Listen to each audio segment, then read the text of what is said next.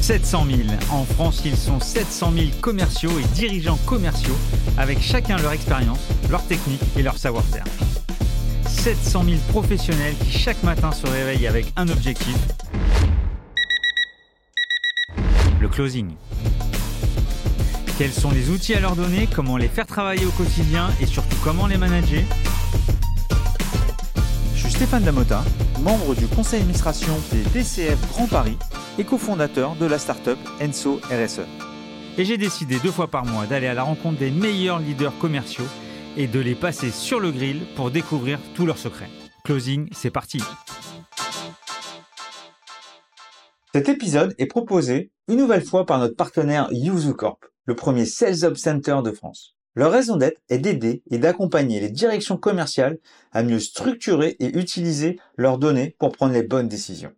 Ils sont à la croisée des chemins du métier de conseil, d'intégrateur et de support, le tout exclusif aux directions commerciales.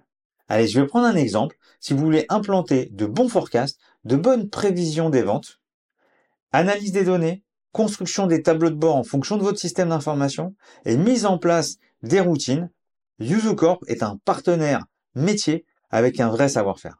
Salut Jennifer. Salut Stéphane. Bon, j'ai la chance aujourd'hui de recevoir Jennifer Citruc de Jimlib, directrice commerciale. Tout à fait. Merci euh, pour cette invitation. Bon, bah, ça fait plaisir. Écoute, on va aujourd'hui parler d'un épisode euh, autour d'une belle réussite. Euh, euh, vous êtes toujours considéré comme une start-up ou? Start-up, scale-up, on ne sait plus aujourd'hui, mais c'est vrai qu'on vient de se faire racheter. Ok, autour du sport, de la santé, euh, on va en parler tout pendant, pendant cet épisode et je te propose bah, de rentrer directement dans le vif du sujet et de te présenter. Avec plaisir. Donc, je suis Jennifer, j'ai 35 ans, directrice commerciale chez Gymlib depuis deux ans maintenant. J'ai commencé à la base sur des fonctions aucun rapport avec euh, le commercial parce que j'étais plutôt dans la gestion de projet, gestion de produits, e-commerce chez Smartbox à la base. Euh, j'ai fait ça pendant cinq ans et euh, après j'ai voulu rejoindre un plus grand groupe, Edenred. Edenred, c'est le leader des titres restaurants, plus de 10 000 personnes, où là j'ai commencé sur des fonctions de go-to-market. Puis, euh, j'ai rejoint la business unit corporate paiement pour des fonctions plus commerciales, du coup, euh, parce que je m'occupais d'un projet assez stratégique euh, pour la boîte autour des paiements. J'ai fait ça pendant trois ans et j'ai rejoint Perkbox. Perkbox, une plateforme d'avantage aux salariés. C'était une boîte anglaise où il fallait déployer la filiale française. J'ai fait ça pendant deux ans et donc, depuis deux ans, je suis chez Gymlib où je suis directrice commerciale. D'accord donc, tu as changé d'univers, de type de client, de process. Alors, oui et non. Pourquoi? Parce que j'étais toujours dans les avantages aux salariés. Smartbox, on vendait en B2B au comité d'entreprise aussi et aux directions RH pour des problématiques d'incentive. Edenred, pareil, c'est du benefits, donc ça, ça s'adresse pareil aux RH, CSE, etc. Perkbox, exclusivement CSE, et maintenant Gymlib, où on reste sur une cible RH et CSE. Bah justement, est-ce que tu peux nous parler de la proposition de valeur de Gymlib Ouais.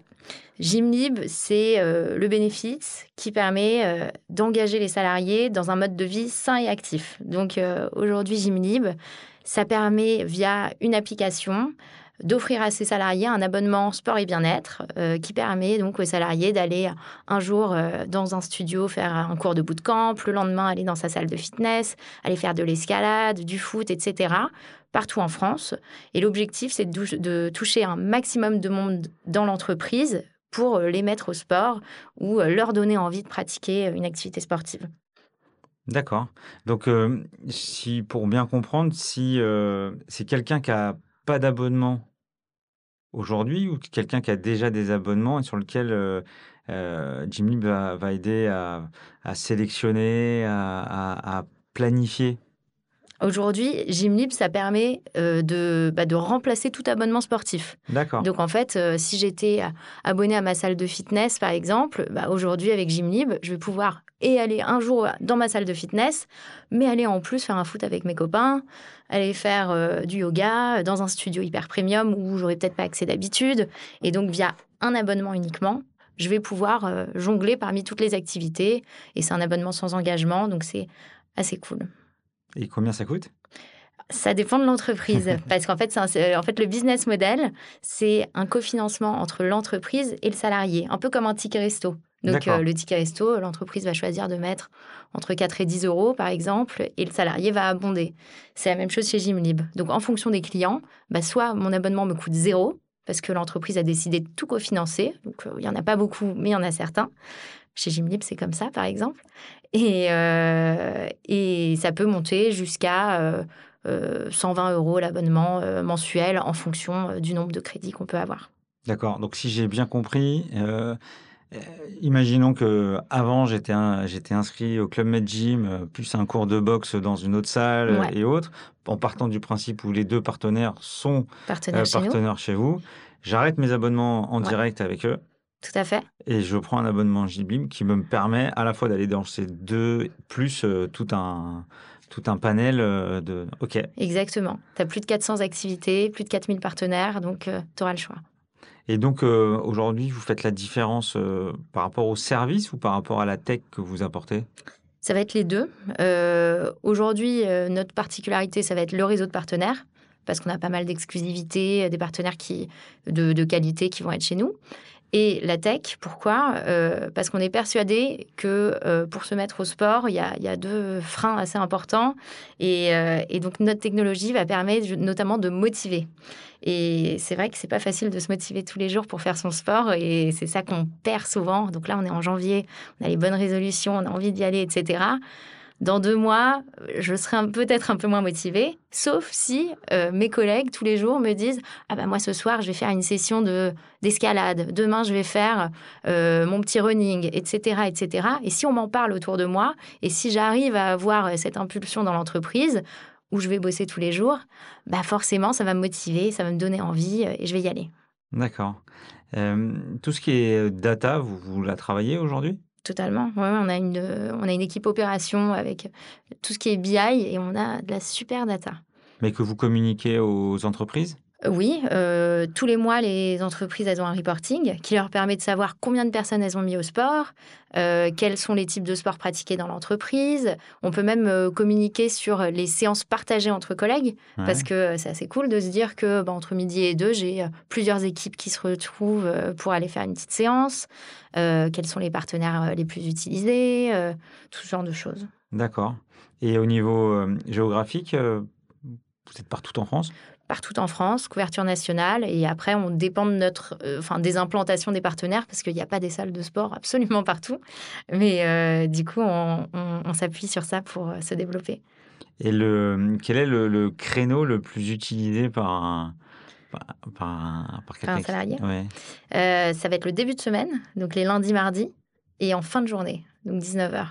D'accord. C'est ça. Moi, j'étais surprise en arrivant parce que je pensais que c'était le week-end qu'on faisait son sport. Mais en fait, non, c'est plutôt euh, dans la semaine et fin de journée après le boulot. Parce qu'en fait, euh, vous rentrez dans la vie du collaborateur à la fois côté entreprise, mais aussi côté dans sa vie de tous les jours. Parce que si son abonnement, c'est un abonnement du week-end. Euh, là, pour le coup, ça n'a rien à voir avec l'entreprise. Exactement. L'objectif pour l'entreprise, c'est clairement de faire en sorte que son salarié se sente bien, qu'il soit pas stress, euh, éviter euh, tout ce qui va être cause de burn-out, etc. Mhm.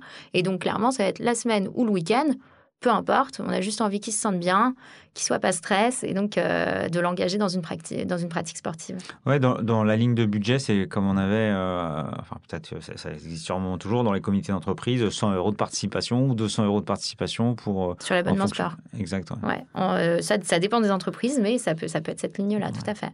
Donc là, quand on parle de tech, forcément, je pense il doit y avoir des, des, des, API de dingue. Donc API, le fait d'être connecté entre plusieurs plateformes et, des, des, des, flux de data pour pouvoir booker des créneaux euh, dans, euh, euh, dans les différentes dans les salles. 400 partenaires et différentes. Oui. Exactement. En fait, aujourd'hui, on a une application qui est totalement intégrée avec nos différents partenaires. Donc, par exemple, je vais pouvoir, depuis mon application, dire j'ai envie de faire un cours de yoga tout à l'heure. Je vais avoir le planning de la salle en question chez qui j'ai envie d'aller.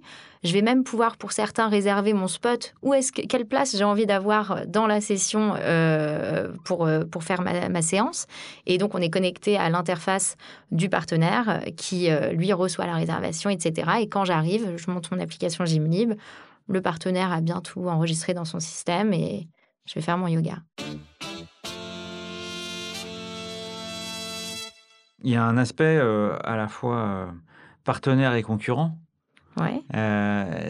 Est-ce que tout le monde a, comment tout le monde, bon, je, crois que tu m'as dit que la, boîte a déjà 10 ans, mine de rien, donc ça, mmh. ça passe. Mais c'est vrai que si je me mets à la place d'un quelqu'un qui a, plusieurs clubs, mmh.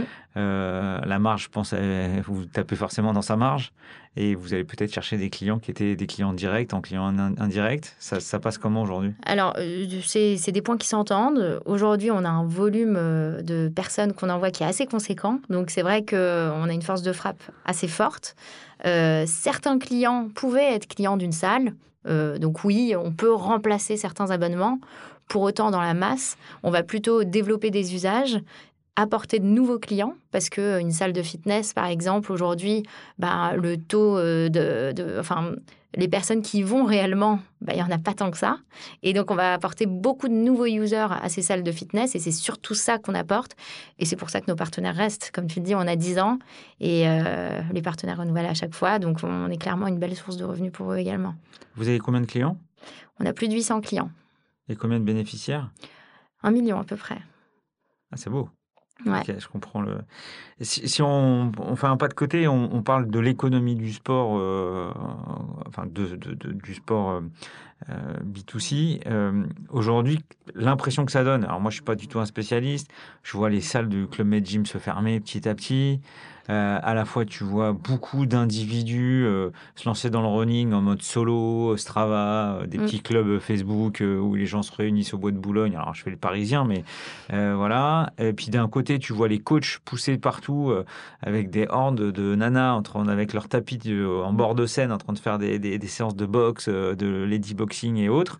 J'ai du mal à comprendre si. Et puis le fait de la muscu, euh, l'histoire de la gonflette, euh, peut-être c'est un peu moins la cote. Euh, enfin voilà, c'est l'impression d'un utilisateur et pas du tout d'un stratège sur la partie sport. Tu peux nous éclairer un peu le, comment se porte l'économie du sport? Le marché du sport, il est compliqué en ce moment. Donc clairement, les salles de fitness en ce moment, c'est un peu plus dur et il y a moins de monde.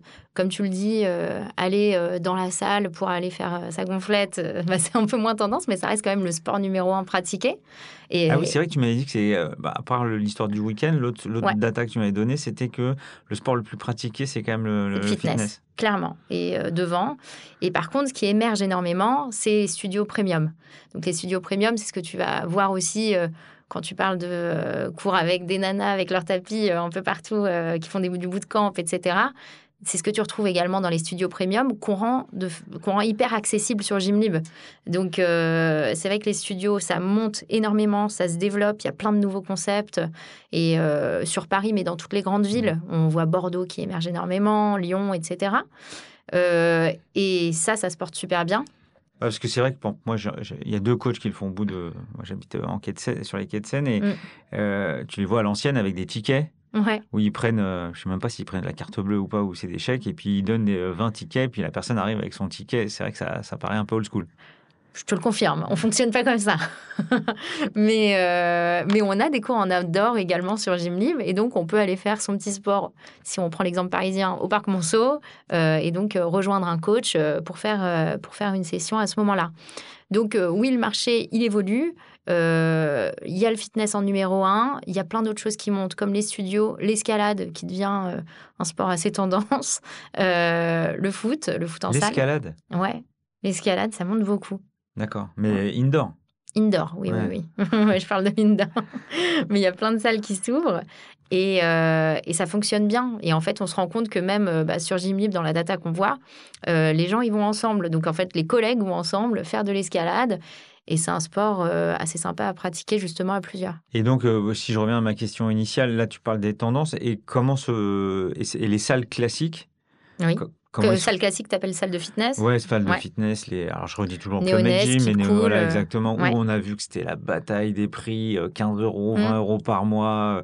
La salle, elle est ouverte 24 sur 24. Enfin, je pense à Néonest notamment et autres.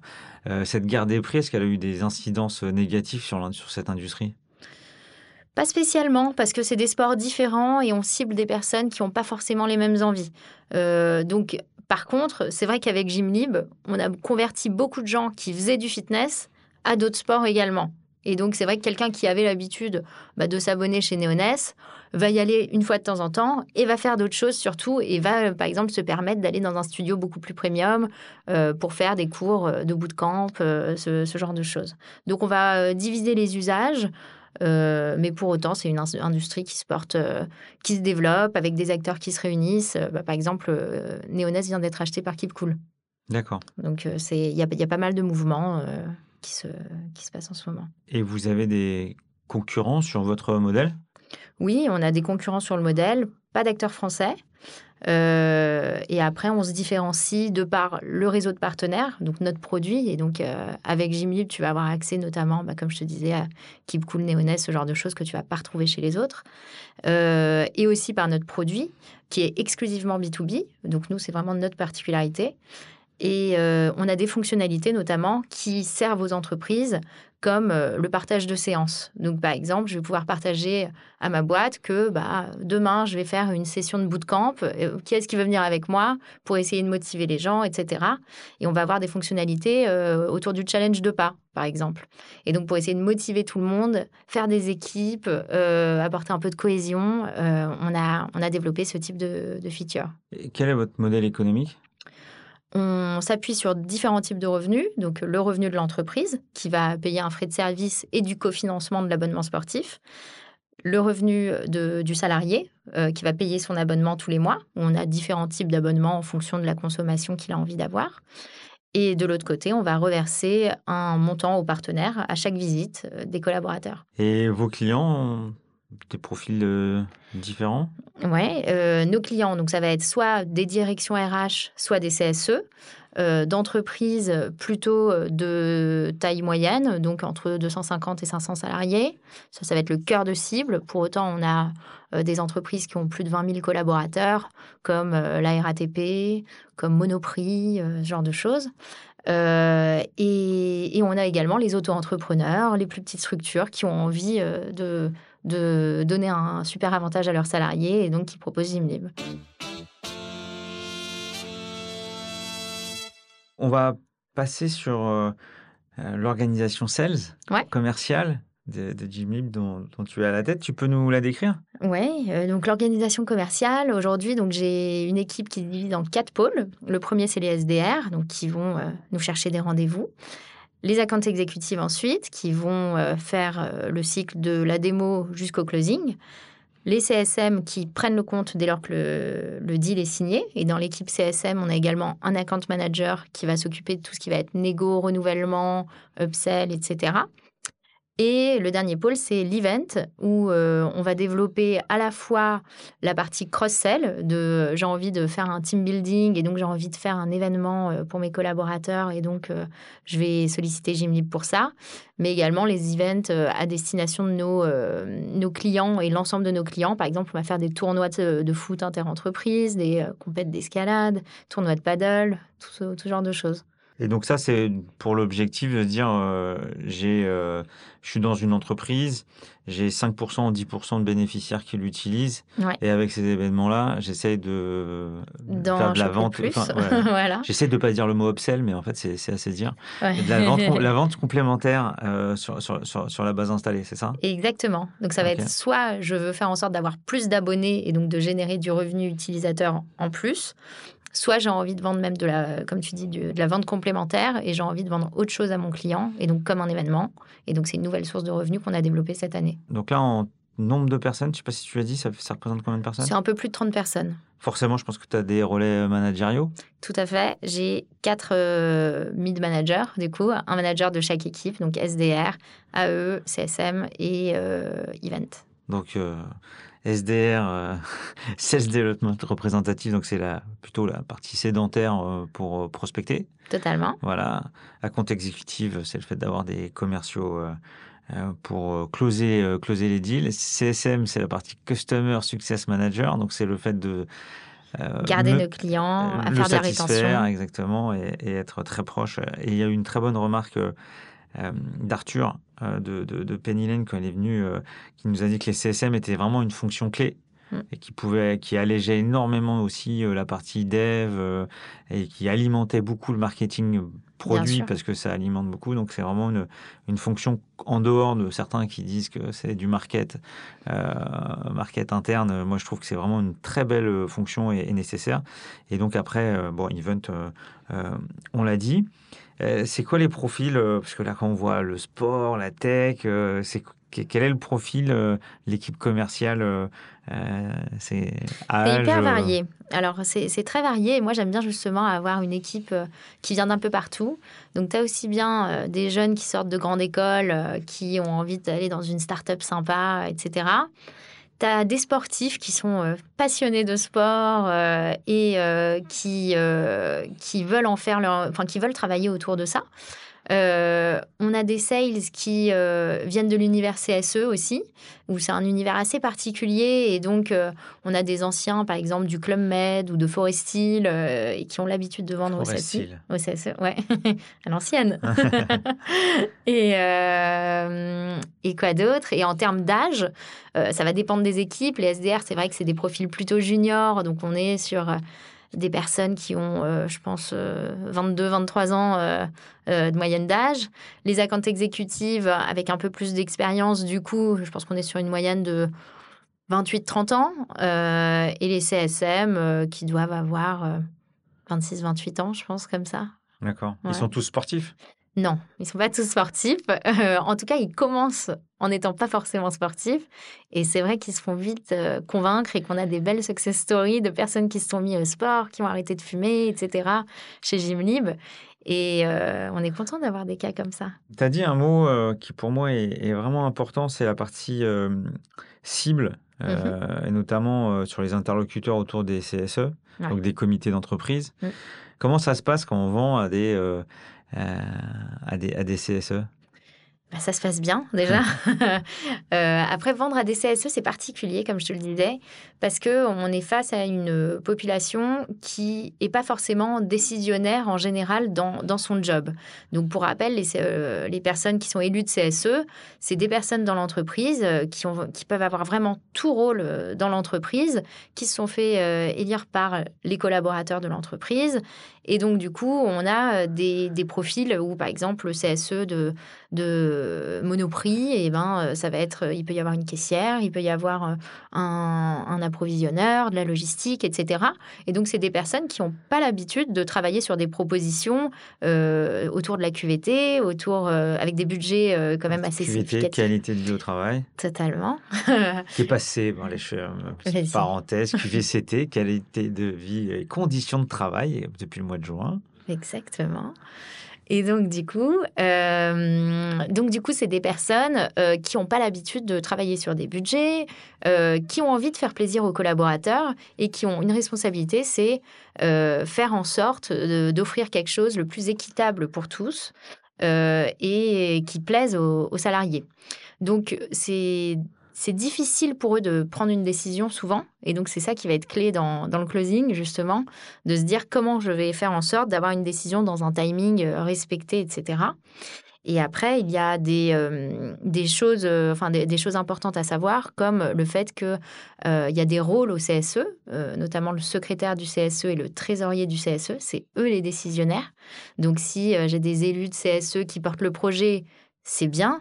Pour autant, même si l'élu est totalement convaincu qu'il dit que c'est génial, etc., bah, ça va pas m'aider à grand-chose. Donc, du coup, il est vraiment clé dans mon cycle de vente d'avoir euh, ou le secrétaire ou le trésorier du CSE. Et ensuite, il y a des instances, euh, souvent tous les mois, où il y a des, des comités et ils vont voter euh, pour une solution. Euh, et dire bah, je veux ou je veux pas, par exemple, mettre en place Gymlib cette année euh, et à telle ou telle condition. Tu peux nous éclairer sur. euh, ils ont un budget. Ouais. Ce budget-là, il est forcément inhérent à l'entreprise. Totalement. Est-ce qu'ils ont des paliers sur lesquels ils n'ont pas besoin de demander à l'entreprise Mm. ah ouais, ou autres, disant voilà, je prends ma décision tout seul, ça fait partie de mon budget, un peu comme un conseil syndical. euh, Ouais. Je fais un parallèle un peu nul, mais et, euh, et à partir d'un certain montant, on est dit ah bah non, on est obligé de faire intervenir euh, la direction générale de la boîte pour que cette décision soit commune. Tant que c'est dans le budget, ils n'ont pas besoin d'avoir euh, l'aval de la direction. Par contre, ils ont deux types de budget, et ça c'est important de le noter. Tu as le budget de fonctionnement, et donc ça c'est leurs frais euh, de euh, formation, de déplacement, de communication, ce genre de choses, et le budget des œuvres sociales. Et donc du coup, euh, ils peuvent pas jongler d'un budget à l'autre facilement, et donc il va falloir se positionner sur l'un des budgets. C'est des budgets qui sont pas forcément extensibles, donc mmh si tu arrives à avoir un budget, bah, c'est peut-être au détriment d'une offre qu'ils ne vont plus avoir donc il va falloir. Euh, tu es face à des concurrents indirects en réalité. Euh, donc c'est pas euh, Gymlib ou notre concurrent, ça va être Gymlib ou un voyage, par exemple. Donc du coup, tu es face à d'autres types de, concurrents. Et euh, sur cette partie budgétaire aussi, parfois les CSE vont aller chercher du budget additionnel à leur direction. Et donc là, dans ce cas-là, bah oui, il va demander parce qu'il veut du budget en plus ou il veut solliciter sa direction. Euh, et là, ça devient plus compliqué, ça prend plus de temps, mais ça, ça se fait et ça, ça arrive. En t'écoutant, je me dis, euh, euh, comment tu fais pour aller chercher, comme dans plein de jobs où on va sur LinkedIn, on va chercher les mmh. profils des CTO, des futurs acheteurs, etc. Comment tu fais pour, pour savoir que les gens font partie des CE C'est très difficile et c'est ça qui est hyper structurant dans, dans notre chasse. parce que comme tu le dis, on ne le met pas forcément sur LinkedIn qu'on fait partie du CSE les gens sont pas particulièrement fiers de faire partie du CSE, donc ils vont pas le mettre en avant euh, sur leur profil.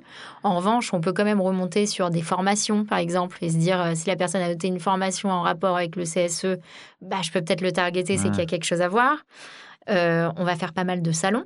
et donc, tu as des salons de CSE. Et donc là, tu vas pouvoir les rencontrer et bah, avoir de la data tu as des bases de données euh, de CSE. Pour autant, euh, il y avait beaucoup de téléphones, de, des bureaux de CSE euh, auparavant, mais post-Covid, bah, ça n'a plus beaucoup de sens parce qu'avec l'émergence du télétravail, avoir un téléphone fixe, bon, bah, ça aide plus beaucoup malheureusement. Donc heureusement, il y a d'autres outils qui permettent d'avoir des numéros de téléphone. Mais euh, Je à quoi? À Casper, Louchard, qui, qui, vont nous aider là-dessus. Euh, mais donc, c'est clairement le nerf de la guerre de trouver euh, qui sont les personnes du CSE de telle ou telle entreprise. Et est-ce qu'il y a un sujet dans cette power map entre les cadres et les non-cadres? Oui, euh, parce que justement dans les CSE, tu vas avoir parfois en fait il va y avoir un quota de personnes qui sont cadres et non cadres, donc tu vas avoir des deux qui vont représenter les CSE. Et l'approche va être différente, oui, parce que quand tu es dans une plus petite structure ou dans un gros cabinet de conseil où le CSE, bah, c'est des auditeurs, par exemple, bah oui, ils vont pas te demander la même chose que euh, justement euh, le CSE d'une entreprise euh, avec des personnes non cadres qui sont plus dans la logistique, etc., où clairement tes arguments vont pas être les mêmes, tu vas pas axer ton pitch sur les mêmes choses et ton argumentaire sur, sur ces sujets-là. Ça doit être hyper difficile quand même de pas avoir toujours le même persona. Parce que quand je vois nos propositions commerciales, notamment quand tu es dans la tech ou autre, euh, tu fais un truc hyper précis avec toujours la même proposition de valeur, des mots-clés, etc. Et là, tu peux te tromper, tu peux retrouver entre, tu disais, la secrétaire de Monoprix ou quelqu'un mmh. euh, dans une banque euh, au service, dans un, dans un service, avec pas la même perception, les anglicismes, enfin tout ça. Je pense que ça va être hyper dur de s'adapter à chaque fois. Oui, et le discours est clairement pas le même. Et en plus de ça, donc tu as les différentes personnes au sein du CSE, et même quand on va prospecter un compte, si on donne l'exemple de Monoprix qui est maintenant client, eh ben, on va prospecter à la fois le CSE, mais parfois également les, RH. Et donc, du coup, clairement, au RH, tu parles de marque employeur, d'attractivité, euh, de rétention des talents, etc. Le CSE, tu lui parles de ça, bah, c'est pas du tout sa priorité. Il s'en fiche un peu de la marque employeur, c'est pas son sujet. Lui, ce qu'il a envie, c'est offrir du pouvoir d'achat aux collaborateurs, offrir la possibilité de, de pratiquer en effet des activités sportives, etc. Et après, même en fonction de la personne que tu as en face, c'est son affect à elle. Et donc, oui, il représente les salariés. Et donc, beaucoup, la majorité, c'est vraiment, je pense aux salariés avant tout. Mais si tu as en face de toi, dans notre cas, une personne qui est absolument pas sportive, à qui ça résonne pas, bah souvent c'est compliqué. Donc on va chercher d'autres champions en interne. Mmh Et c'est vrai que la force qu'on va avoir chez Gymlib, c'est que c'est un bénéfice qui est poussé par les employés. Et donc nous, on a beaucoup de demandes entrantes des salariés qui sont ni RH ni CSE, mais qui vont nous dire, moi j'aimerais beaucoup avoir Gymlib, comment on fait Et en fait, on va s'appuyer sur eux pour aller euh, vendre Gymlib parce qu'on va leur demander toutes les infos, ils vont nous aider et ils vont même euh, parfois jusqu'à faire des sortes de, sondages en interne en dehors de la direction pour dire nous on veut Gym Libre, nous on veut Gym Libre. Ouais, donc au final, euh, il y, a des particularités, mais tu peux faire des parallèles assez rapides avec d'autres cycles de vente. C'est vrai que quand j'ai commencé à te préparer cette question, je me suis dit oui, il y a quand même un peu plus de calinothérapie euh, dans les CSE que dans des peut-être dans des cycles très très DSI, direction des achats, direction juridique, où souvent c'est des combats de boxe. Mmh. avec tes champions, c'est aussi de la calinothérapie dans des cycles classiques. Et là, bon voilà, c'était, je trouvais ça euh, intéressant de, d'en parler. Vous faites que du direct ou vous faites aussi un peu d'indirect avec euh, les, des, gens justement qui sont insérés dans, dans, dans, ces comités d'entreprise? On ne fait pas encore d'indirect, c'est quelque chose qu'on a envie de développer, mais pour le moment, ce n'est pas quelque chose qu'on fait. D'accord. En te posant la question, je me dis qu'il faut qu'on en parle après, mais j'ai deux, trois cabinets d'expertise comptable qui sont spécialisés dans les comités d'entreprise. Il y a peut-être. Euh, Il faut qu'on en parle alors. Côté recrutement, on a parlé des profils, mais est-ce qu'aujourd'hui tu as des postes ouverts? Est-ce qu'aujourd'hui c'est tendu de trouver des, des, euh, des talents pour toi? Mmh, Oui, oui, comme beaucoup, je crois, en ce moment. Euh, mais on recrute pas mal de SDR en ce moment. Et donc, c'est vraiment notre focus.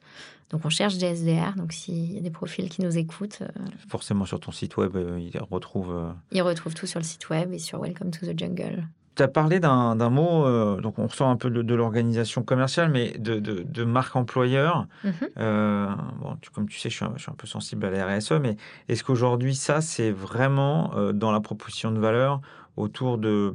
Est-ce qu'on est juste en train de faire un transfert technique entre le chèque euh, d'accompagnement de sportif, euh, la participation de 100 à 200 euros et se dire on facilite, ou au contraire, il y a une vraie mise en avant de la marque employeur, de, la valeur autour de la santé, du sport, et que c'est mis en avant euh, par, les, par, les, par, les, par tes clients c'est vraiment mis en avant par nos clients. Pourquoi? Parce qu'aujourd'hui, la subvention sportive, avec je te donne X euros sur ton abonnement à l'année, elle répond à un besoin de collaborateurs qui font du sport déjà, qui sont déjà installés, mais ça va pas forcément aider les personnes à se mettre au sport.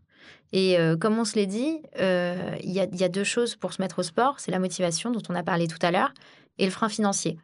Et donc le frein financier, avoir l'entreprise qui va subventionner l'abonnement et qui va permettre surtout d'avoir accès au sport un prix hyper réduit parce que euh, on a des super tarifs grâce au négo qu'on a avec nos partenaires, plus l'entreprise subventionne.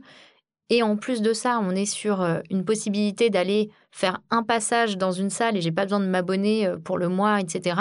Et ben on est sur des tarifs hyper compétitifs qui vont permettre vraiment à tous de se lancer.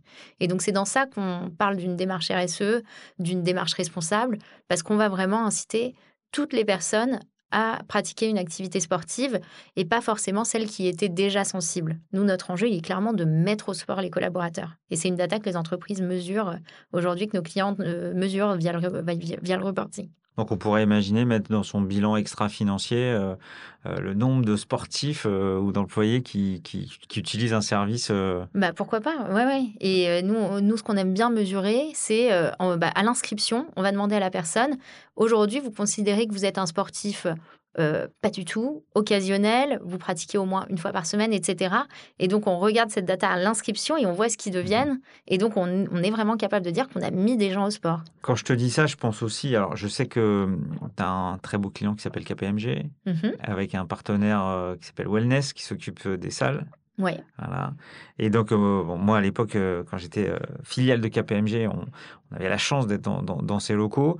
Et pourquoi je parle de ça, c'est qu'on était euh, une cinquantaine et il y avait pas mal de, pas mal de, euh, geeks et, de personnes qui n'étaient pas forcément extrêmement sportifs. Et grâce à la salle de sport, ça a permis, donc ce que tu dis sur l'individu, de se mettre au sport.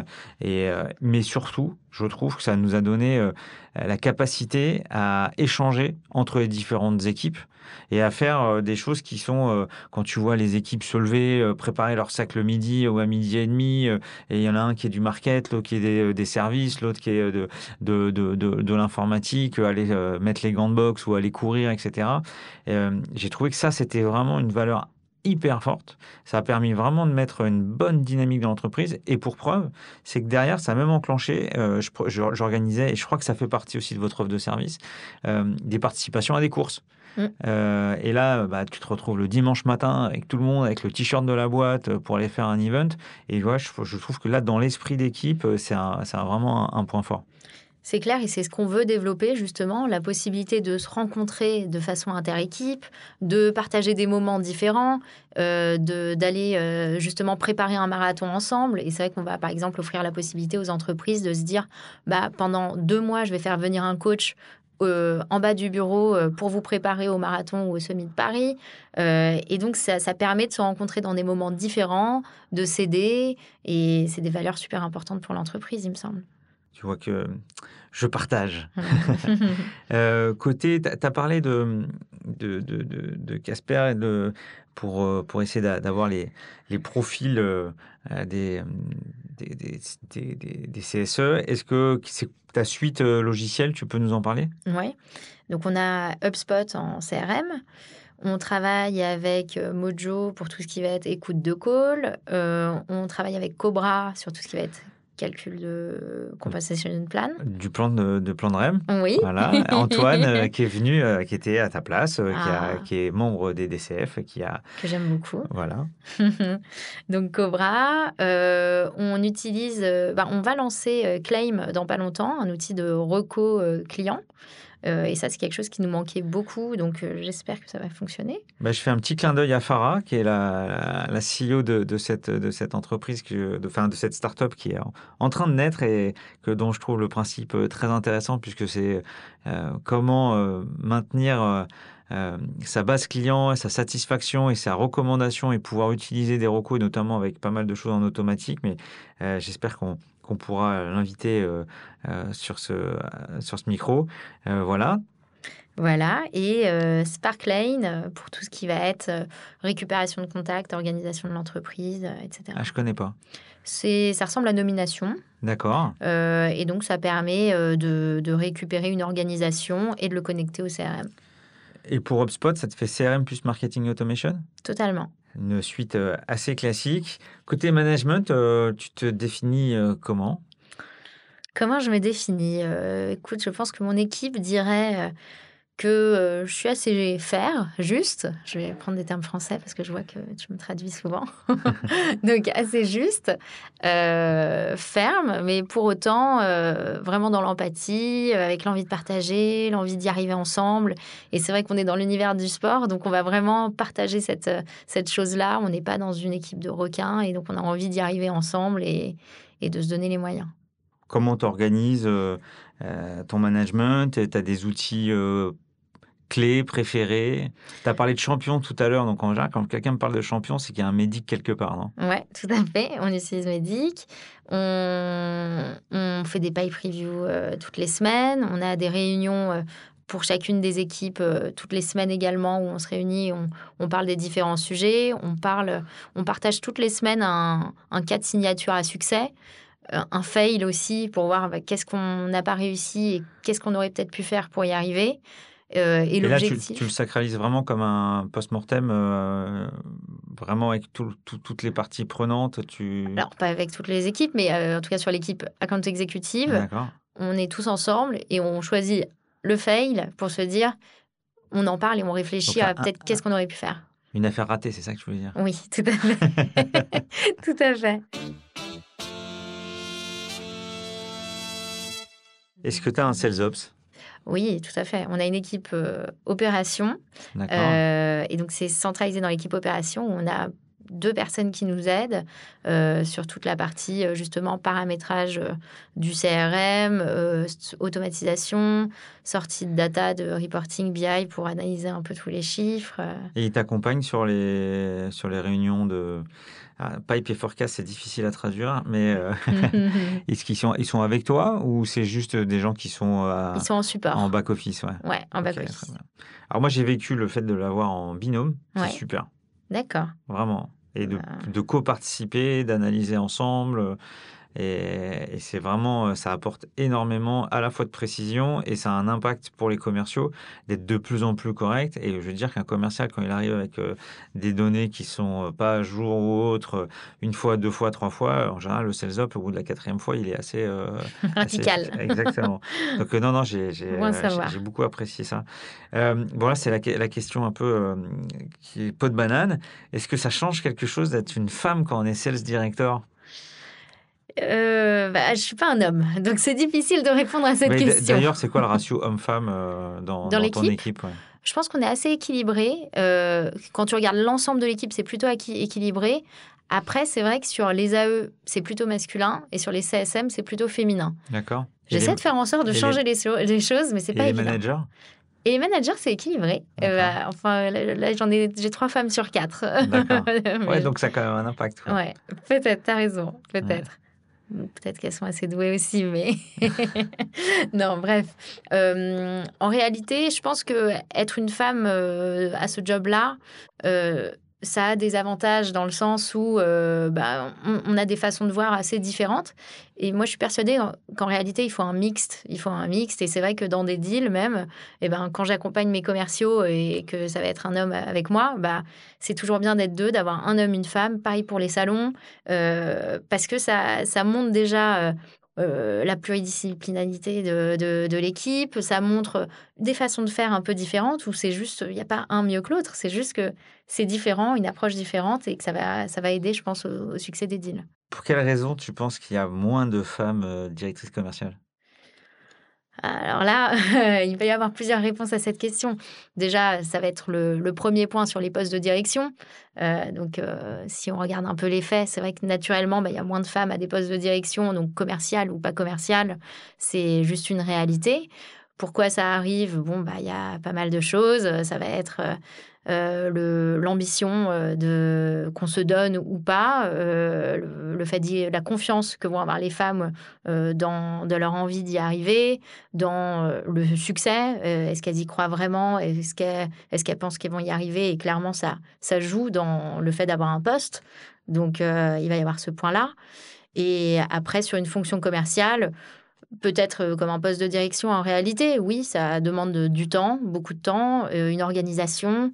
Et euh, aujourd'hui, il, faut faire le choix de, il faut faire ce choix-là et tous ne le font pas. Et moi, je suis vraiment pour le fait de donner cet accès à, tout le monde. Et c'est vrai que dans mes équipes, bah, pour les femmes en tout cas, je les encourage à y aller, à avoir envie, à être visible, parce que c'est pas forcément évident d'être visible, parce que les femmes osent moins. Et donc, du coup, euh, savoir oser. Et, euh, et c'est ça qui va faire un peu la différence, je pense. Écoute, au, donc au DCF euh, que tu connaissais pas. Non. Voilà. Et je, suis heureuse de connaître. Voilà, je vais, je vais t'inviter à, à, un prochain événement. Et alors qu'on a des personnes en commun, notamment, tu as parlé d'Antoine Ford de, de, de, Cobra, il y a aussi Audrey Matera. Qu'on salue aujourd'hui. Voilà.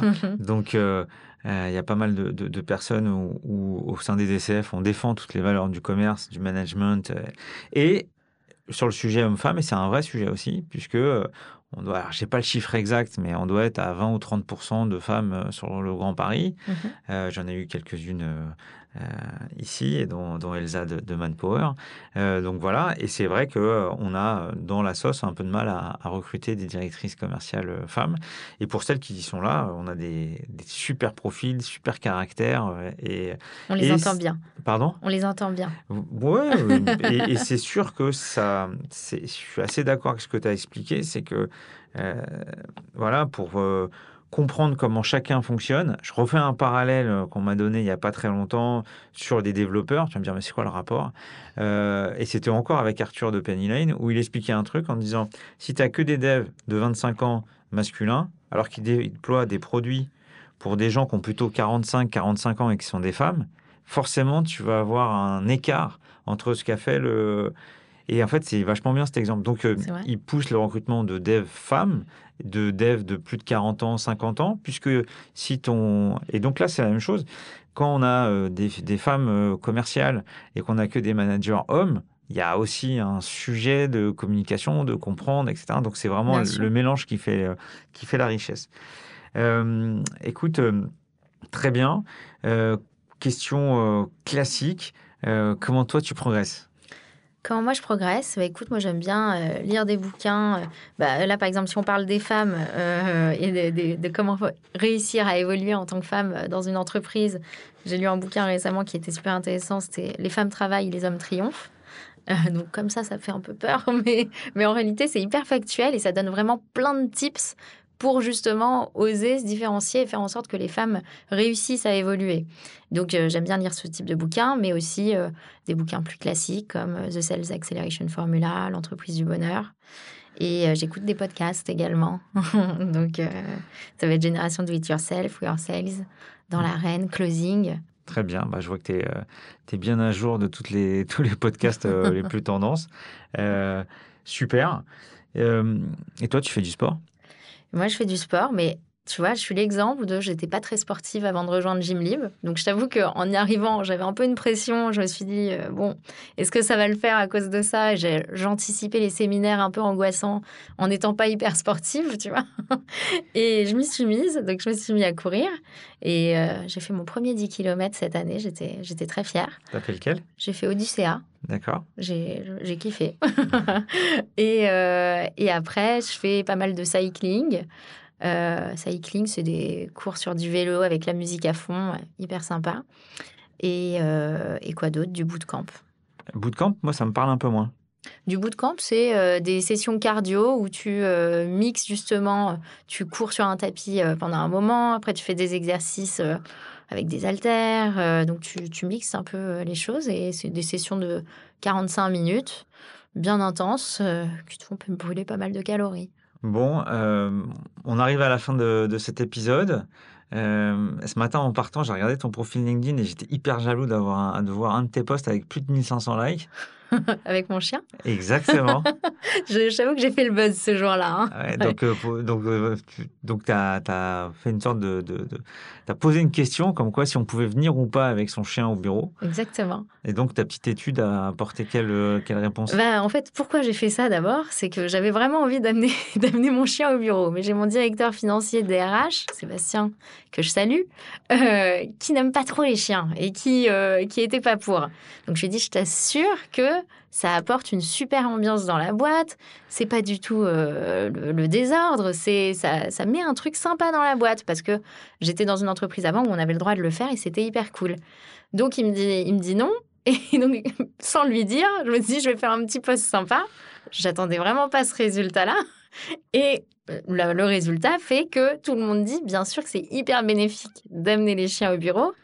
J'ai essayé de convaincre Sébastien qui a été OK pour qu'on amène les chiens un vendredi par mois au travail. Et là, je vois un chien passer devant nous.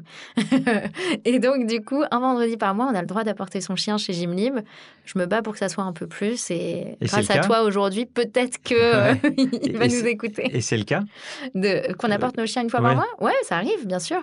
Et donc, mais pas que le mien, bien entendu. Ouais. mais il y a pas mal de gens qui peuvent apporter leur chien le vendredi euh, et c'est hyper sympa.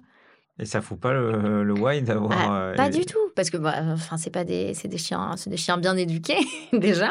Ouais. Et ensuite ça apporte un truc un peu différent. Les gens aiment bien et au contraire ça fait venir les gens au bureau. Nous le vendredi euh, on a une, une on a une politique de travail hyper ouverte et le vendredi il y a pas grand monde, sauf quand il y a les chiens où là les gens ont envie de venir.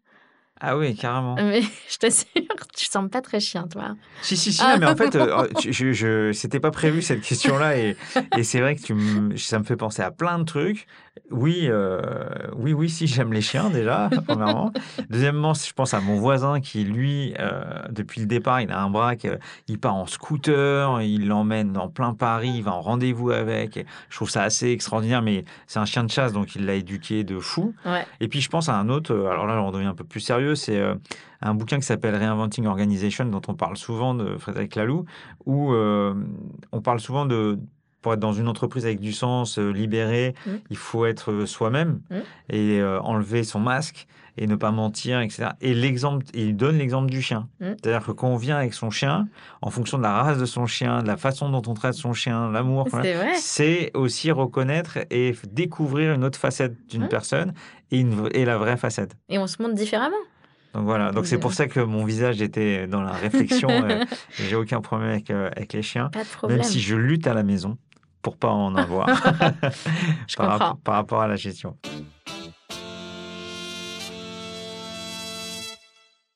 Écoute, euh, j'ai passé un super moment. Moi aussi. J'espère que, que toi aussi. Euh, moi, je retiens pas mal. euh, bah, en fait, en se disant que c'est une appli, c'est du sport, mais au final, c'est beaucoup de choses très positives pour les employés, pour l'entreprise, au niveau de la santé, au niveau de la marque employeur, au niveau euh, euh, de, de- du team spirit. Ça, c'est, je pense, qu'un un point euh, essentiel. Alors moi, je suis très sensible au sport, mais je pense que même si on ne l'est pas en tant qu'employeur, je pense que c'est important de, euh, d'avoir cette valeur autour euh, qui est très connectée à la RSE et, et je trouve ça intéressant aussi de se dire mais toutes ces datas là elles sont intéressantes à mettre euh, dans le bilan extra-financier. Euh, voilà, et puis, euh, et puis euh, j'espère que toi aussi tu as passé un bon moment Super moment, merci beaucoup. Et du coup, à très bientôt. bah, au DCF. Avec plaisir. voilà, salut Jennifer. Salut. Merci à tous pour votre écoute. N'hésitez pas à vous abonner sur vos plateformes préférées et à mettre 5 étoiles, voire à conseiller à deux auditeurs de nous suivre. Ce podcast est proposé par les DCF Grand Paris et par One2One2, l'agence podcast des marques et des entreprises.